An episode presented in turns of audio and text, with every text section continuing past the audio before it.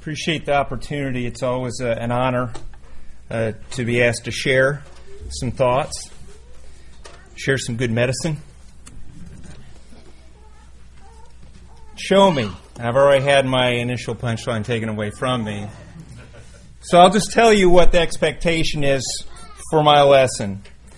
We are to commanded to love one another. How do we communicate and show it in a practical sense? Include individual to individual and congregation to individual ways. I'd like to uh, center my focus and hopefully your focus on three ways we go about doing this. And I'll kind of weave in and out of these things, uh, but we're going to start talking about learning to love learning to love one another, learning to love my brother. We could subtitle this section of the lesson, Well, some of us are easy to love, and we know who we are. We really do need to learn how to love, period. This is a broken existence. We are broken. Every last one of us are broken. And if we depend on our broken experience to teach us how we're to do things right, in the end, we will be sorely disappointed for so many reasons. Be painful life here, and even more painful life or existence in the hereafter. To do it right, to learn how to love your brother, you must listen to your Maker. I'd like to turn initially to John chapter 13. John chapter 13 is so good for so many reasons and in so many ways in regards to teaching us how to love. This is where Jesus washes the disciples' feet. And I want to look at verse beginning in verse 12. When he had finished washing their feet, he put on his clothes and returned to his place. Do you understand what I've done to you? He asked them. You call me teacher and Lord, and rightly so, for that is what I am. Now that I, your Lord and teacher, have washed your feet, you also should wash one another's feet. I have set you an example that you should do as I have done for you. And I tell you the truth no servant is greater than his master, nor is a messenger greater than the one who sent him. So now that you know these things, you'll be blessed if you do them.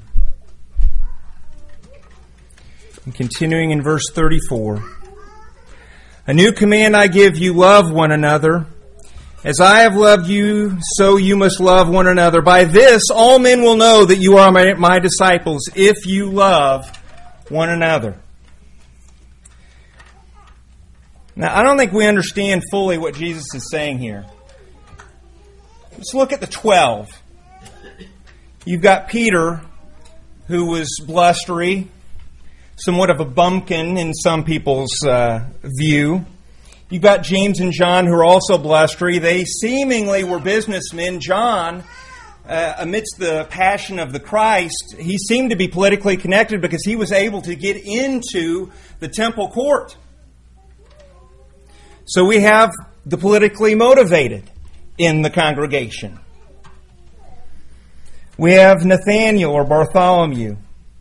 We have Thomas. They're cynical. Can any good thing come out of Nazareth?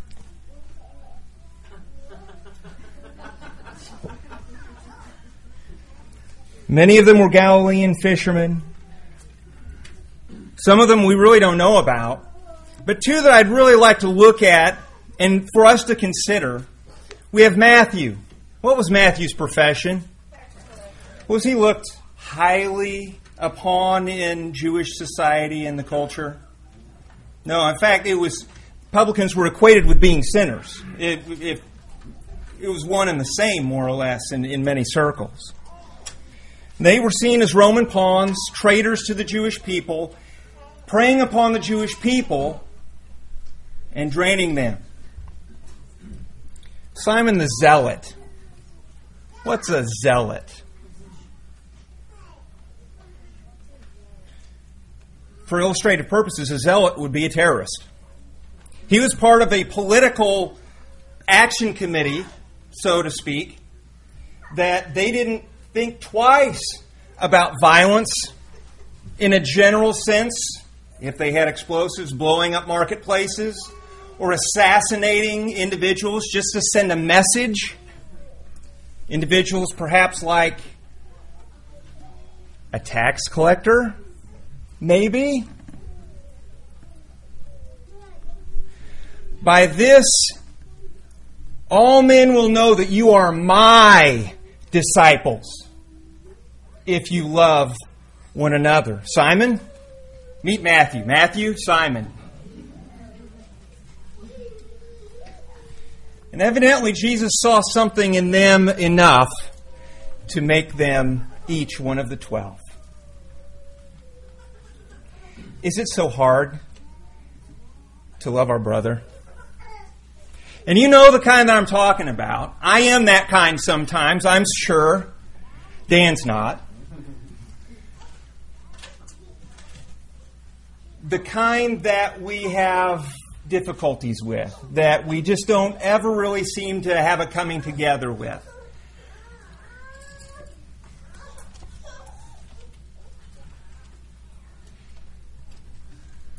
Principled love is not a feeling. It's not an emotion. Principled love is an action which motivates to expression. It is an action. It is a choice. It is a decision that you make to love. For God so loved the world that he gave his only begotten Son and we're told in Genesis 22 and 16 that he swore by himself, and we're told why in Hebrews chapter 6 why he did that. But why did God love the world? Why did God so love the world? Why did he do this? Because he was feeling warmly toward the world? We know that's not the case because we're told in a couple places, James chapter 4 and then again in 1 John chapter 2, that friendship with the world is enmity. It makes you an enemy of God. Was it because he was having a particularly good day when this was written? He did it because the maker of the universe had purposed in himself. He could swear by no higher. God purposed that love is an action which motivates to an expression of that thing. It's doing the right thing because it is the right thing to do. And he couldn't demonstrate that any more concretely than sacrificing himself on a cross for you and for me. Are you bearing your cross for Jesus daily? Love your brother. John chapter 21.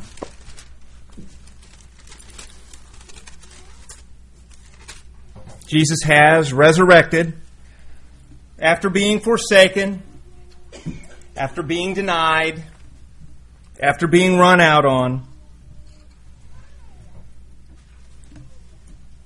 Jesus loved Peter, and he wanted Peter to love him. And he really could have let Peter have it, couldn't he? I mean, he had a right. Peter, you owe me.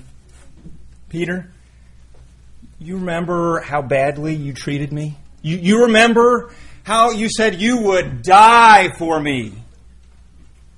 And I let you know how far your love would go.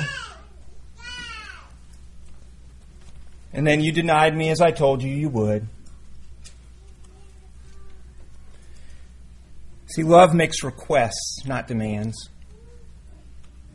Love requests. Love draws. It's not hard hitting. As important to Jesus as Peter loving him was that Peter would love his brethren.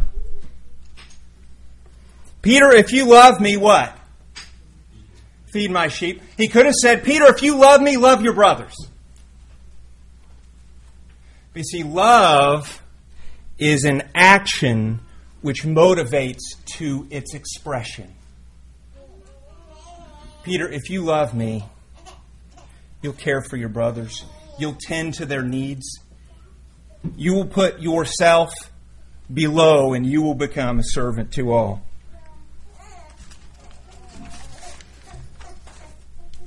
My second bullet point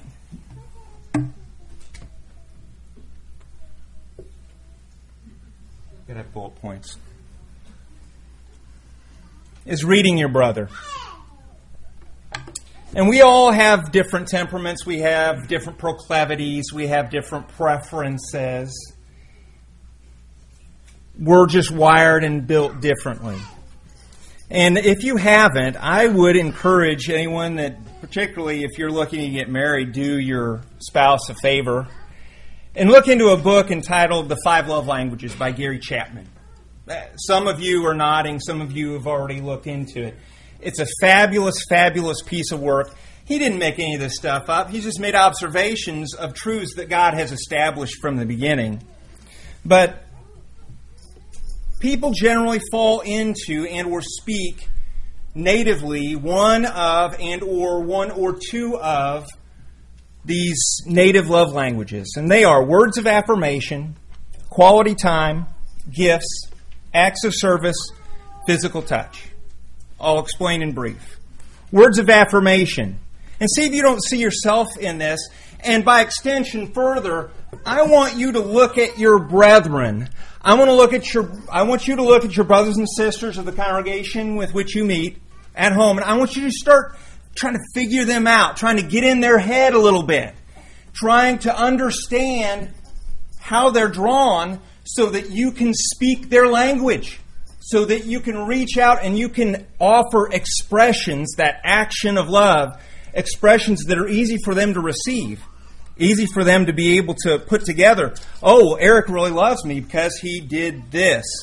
Words of affirmation people generally thrive on compliments, encouraging or kind words. They need affirmation. You can do that. You'll do a fine job. You did a fine job. Notes and cards with the same message inside. Words of affirmation. Quality time. They like for others to be around.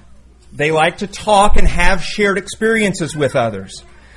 They're often good listeners by nature because it's about sharing time with others and not just holding court and talking and talking and talking. Gifts.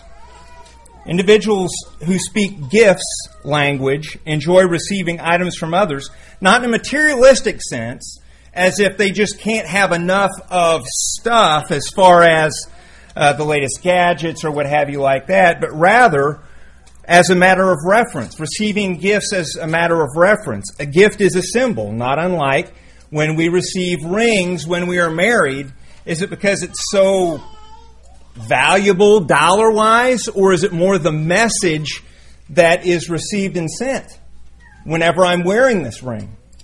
It is a symbol, and gifts are a symbol of that type of individual and that symbol says to them you value them and or are thinking about them and it's a symbol that they may be able to refer to over and over and over again where they can see that thing sitting over on the shelf and remember that Eric loved me. He gave me that hand drawn picture back when he was 32. It was such a wonderful expression of his love for me. Acts of service. Those types of individuals like for things to be done for them and or with them oftentimes. Acts may be on routine things like chores, but bigger projects can be additionally encouraging to that type of individual as well. Physical touch. These are the huggers. These are the prolonged handshakers. These are the back patters. These are the overall general touchers. You walk by them, they poke your elbow and you're like, well, what was that? Well, you know who you are, and I think that we've all experienced them. I, I, I can be one of them, so just watch out. Often they're roughhousers, especially when they're young, because they are encouraged by contact with others. So th- those are the types of proclivities in regards to uh, exchange of love that individuals can fall into.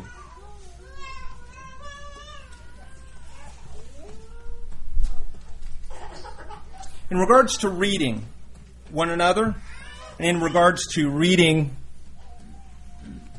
Um, in Proverbs chapter 22 and verse 6, we have the preacher write, Train up a child in the way he should go, and when he is old, he will not depart from that.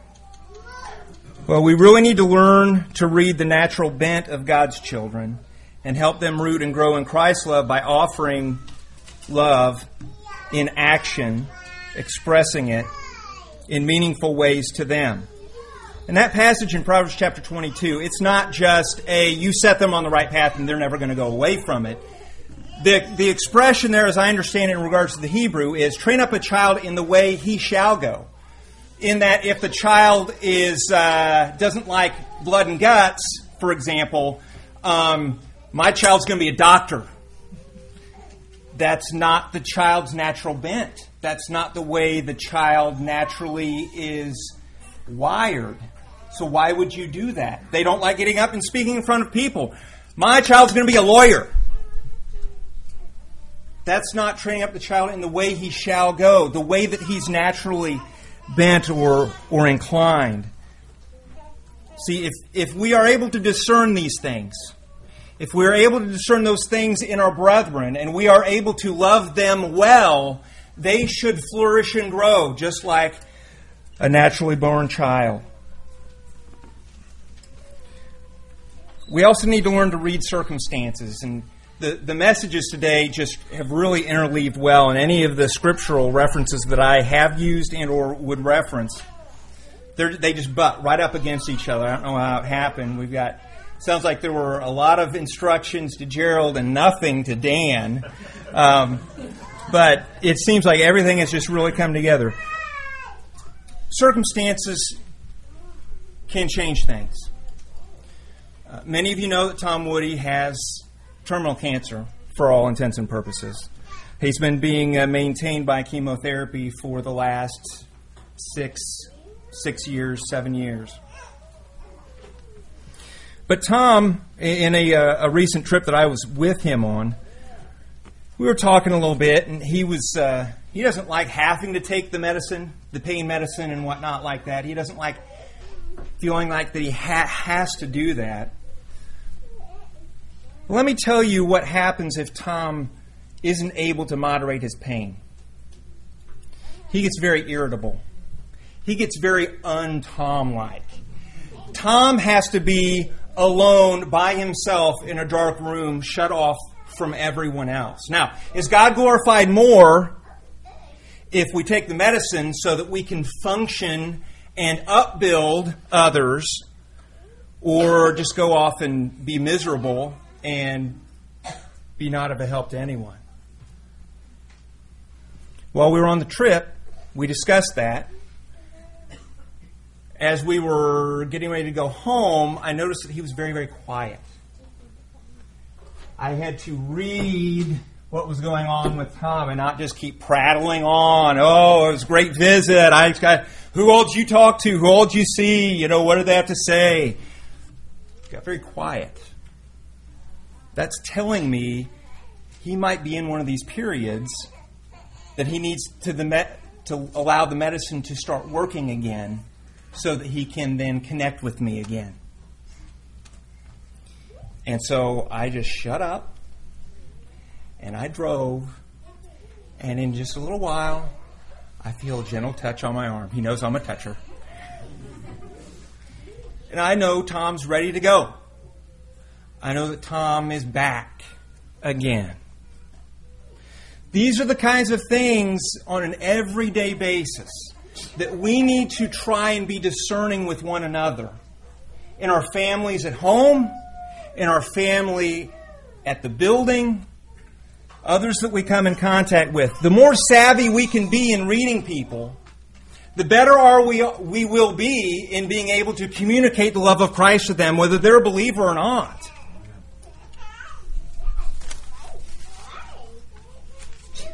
So, how do we do this? How do we encourage? Mark Twain was a, was a words of affirmation speaker. He said once, I can live two months on a good compliment.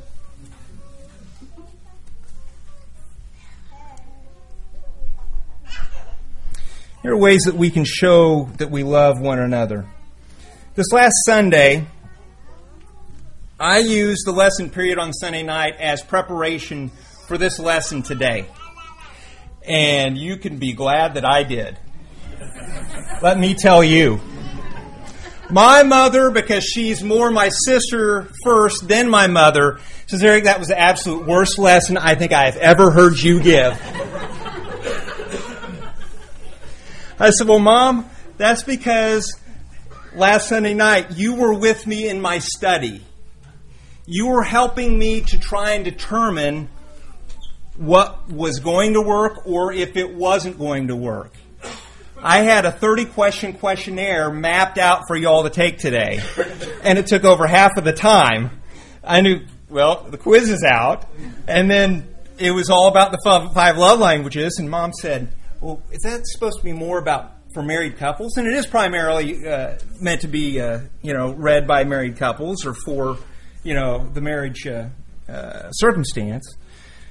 But it just, the whole message just got completely lost. All right? Last Sunday night, the Prince Road Group showed love for you by helping me. Been given lessons for almost 34 years now. I know you're looking at me and saying you can't be that old, Eric. Thank you very much. I cannot tell you how many half baked lessons the Chapel Glen group loved me through. Amen. All right? Thank you. I was waiting. I was going to wait a long time. We have to be open to help. We have to be open to correction, every last one of us. Um, I spoke at Kirksville just this last year, and I told Dan, you know, I, I have this, and this goes for the eldership here too, is that if I didn't meet expectations, please tell me. And tell me how I didn't meet the expectations. Uh, and I told Dan this going in, Dan Green going in, and uh, at, at the end, he didn't come just running right up to me, but um, later on, you know, we kind of found ourselves together. He said, Sir, um, you told me that you uh, wanted me to let you know if there was anything that you could do to improve or what have you like that. So he was asking my permission again in order for me, Eric, or did you mean it? And are you really truly open? And it's not easy and it didn't feel good but I've got focus issues. And it came out during the lesson. I, I said that we were going to be talking about this, that, and the other thing, we got to this, and we got half of that, and we didn't even get to the other thing. he said, if, if you know you that about you, and if you know that you may have issues that way, don't over obligate yourself. Just offer what you have to offer. You know what? In your daily walk, in my daily walk, we need to just offer what we have to offer without pretension, without feeling like I may not be good enough, my effort may not be strong enough. We need to learn to encourage our brother by offering what we have to offer. I don't know. Uh, some of you might know Elsie Davis. She's been dead for some time. She uh, met with the what is now the Prince Road Group for quite some time. But my uh, my mother-in-law and father-in-law, they were young marrieds, and they put up with there were there was a lot of stuff going on at the congregation back in the day uh, when it was Hartford Wood River. Um, and they were about done. They were about to give up on the group there. They were about to to go and try and find another church family who would better demonstrate Christ's love for each other. And when that was expressed to Elsie Davis, she was always very small, very mousy. She did not have uh, a great presence. Uh, she didn't like a crowd. Very quiet and soft spoken. She said, Bill, don't go. You're our best hope.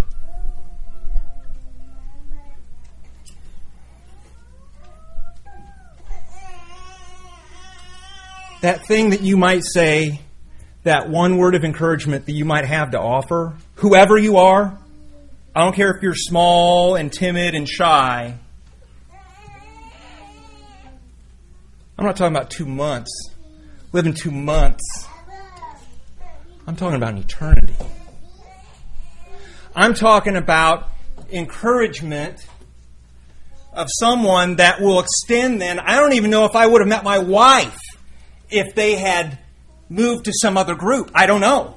Maybe. Maybe not. I don't know. My life would have been completely different. And I know that there are a lot of others whose lives would have been completely different if that one thing hadn't been said.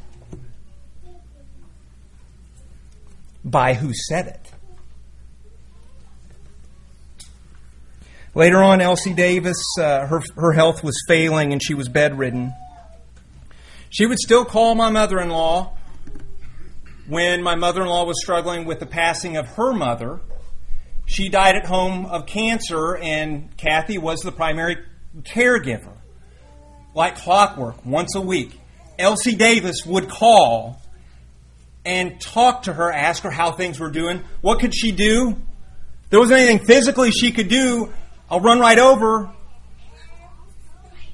She was there for her. She cared about what was happening to her. And then later on, when they were both flat on their backs, where Kathy had had a back surgery, two old ladies laying on their backs. Don't tell Kathy I said that. she left out the old, I think. But laying on their backs, talking to each other on the phone. How about Thelma Deckard from Indianapolis?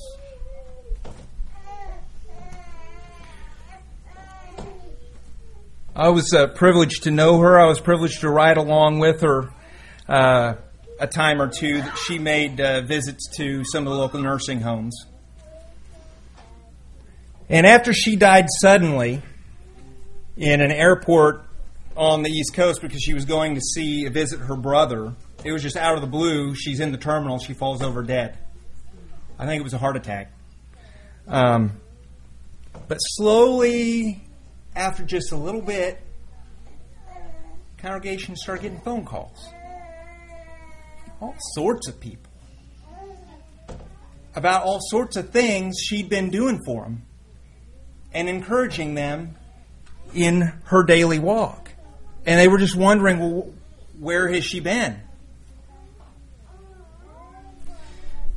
See, a lot of those people who were calling didn't know the eminent preachers of the time wouldn't be able to quote from any of the mighty theologians, but they knew an old lady named Thelma Deckard.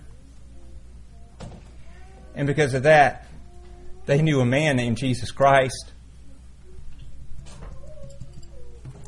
How about as a congregation? There are times that we have opportunity to act as a body towards an individual the Chapel Glen congregation in our move. Mom and Dad's move to our backyard. I tell folks at uh, at work that I don't I don't have them fenced in or anything, but they live in my backyard. you know, it was just it was that Thursday, and everybody showed up. Everybody showed up. I didn't know about shingling parties before I moved to Illinois. Anybody know what a shingling party is? Okay, all right. That's that. That is something that was relatively new to me uh, in Illinois, and that's to save half of the expense of shingling your house, which is always a chunk. I don't care how big your house is or small; it's a chunk. You can save the labor by having a shingling party and feeding the brethren. The guys will be up on the roof, and the things you can learn up on the roof. Let me tell you.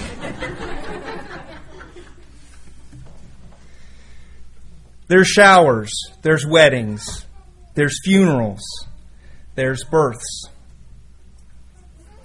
Uh, recently, there was a uh, a female believer of a group that had married an unbeliever, and she was suffering in a an abusive situation. And with the authorities coming and present, many of the men of the congregation came in support of her to retrieve the things that were uh, on the list from the house.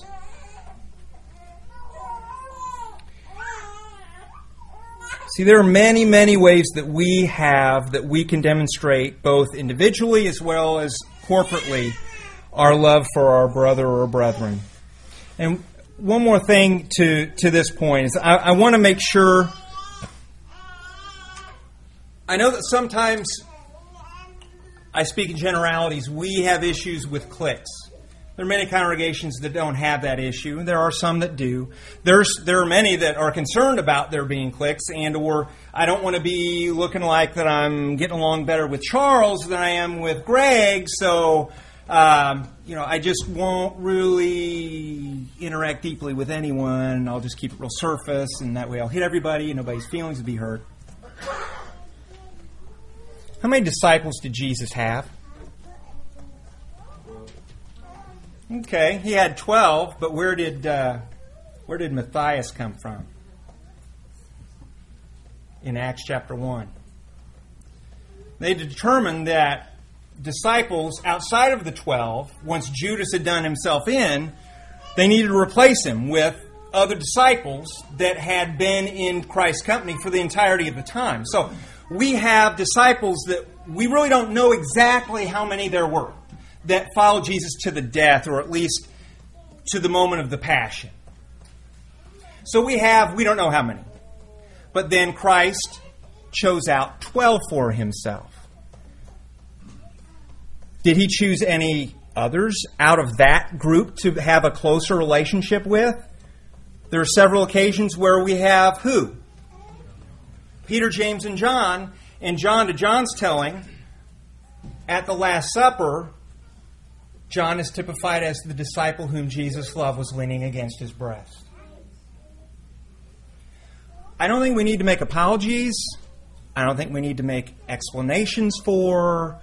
I don't think we have to have excuses about having closeness with certain other brethren that we have more in common with.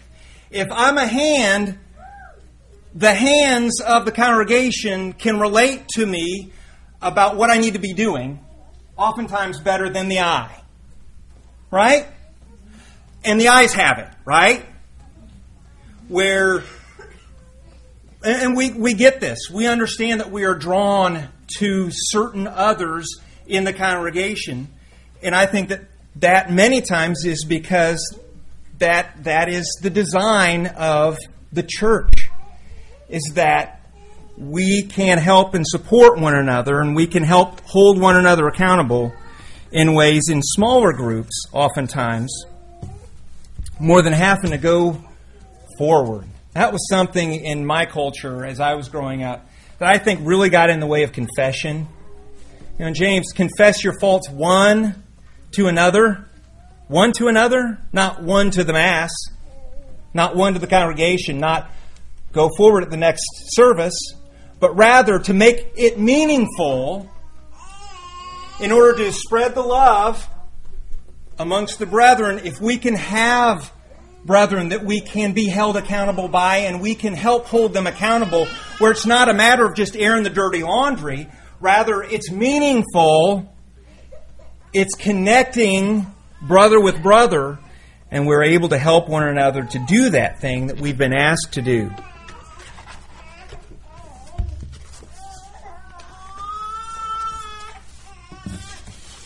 had three, we've had two great lessons today. I'll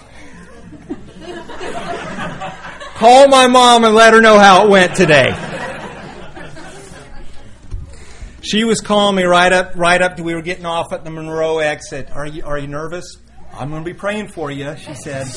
and I'm, I greatly appreciate it. I have a feeling that uh, whatever, whatever useful and meaningful came through was uh, as a result in no small part to my mom's prayers. We, we really do need to learn how to love. And the best way we can do that is read through the gospel, see how Jesus did it, and make it meaningful, where we take those things, those principles that Jesus incorporated into his life with his disciples, and do that for ourselves and our brethren. We need to discern and read one another. We need to work on that. We really do. Uh, we need to make sure that we're sensitive to uh, others' proclivities where we, we prefer one another. We allow others' preferences to take, uh, take the fore in, in front of our own. And then we need to constantly learn to encourage in a variety of ways to make certain that, you know, Jesus, and there were a couple of, uh, of passages that I didn't reference. One was in, uh, uh, was in Romans chapter 15 and in another uh, in uh, 1 Corinthians chapter 12, where in Romans chapter 15, we're told that Jesus. Let me turn to that real quick. And th- this may lend itself well to the invitation.